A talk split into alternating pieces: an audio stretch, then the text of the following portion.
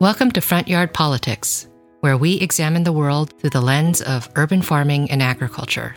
For more information, check out christinehlee.com slash frontyardpolitics. Hi, everyone. Welcome to Front Yard Politics. My name is Christine Lee. I write a column called Backyard Politics at Catapult Magazine in which I examined the world and my personal development while detailing my urban farm. I started my farm in 2013 in the wake of the destruction of my 18 year marriage and with a newborn. Back then, I needed something that would inspire me while I stayed at home mothering my child, something that would mark time as something moving forward instead of being cyclical with every feeding and diaper change. Over the years, it has become a learning lab for me and my daughter, who is now seven years old. I started by planting tomato plants in dirt pots and then into garden beds. I got chickens, and then when Trump was elected, I ordered bees, which I'd wanted to keep since I was eight years old. I needed matriarchy, and bees were a matriarchy. My garden has taught me so much. There's the content part of it. I learned what grows best in my Berkeley, California climate. I learned how to fend off predators and pests.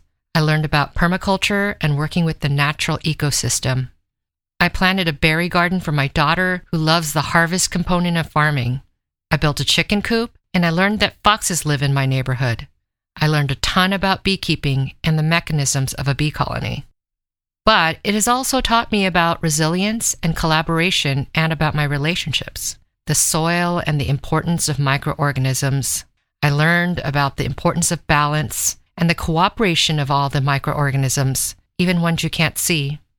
I reconnected with my roots by planting food that I love and grew up with. I learned to incorporate new cultures by planting food my partner likes.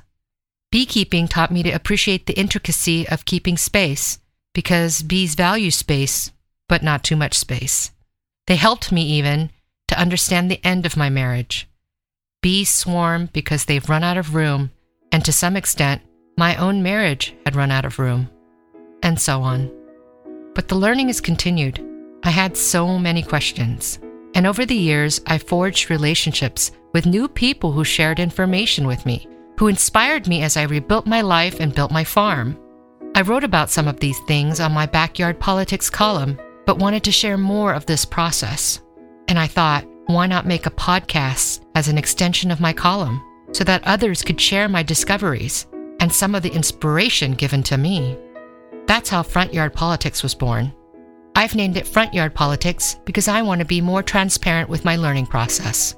In this first season, I've asked people who've personally inspired me with their passion and kindness to share their wisdom. They range from black farmers to a medical cannabis grower to a small scale Korean American farmer to my beekeeping mentor and more. The topics I discuss with each of my guests are about the questions I have and what I want to learn in my own journey. Some of them are detailed aspects of growing, but even if you're not actively farming, I think there are universal lessons to be found in my guests' answers. Because in the end, farming is a relationship we have with the world, and we all live in this complex world and have questions and seek metaphors as proxy for answers. I hope you'll take a listen.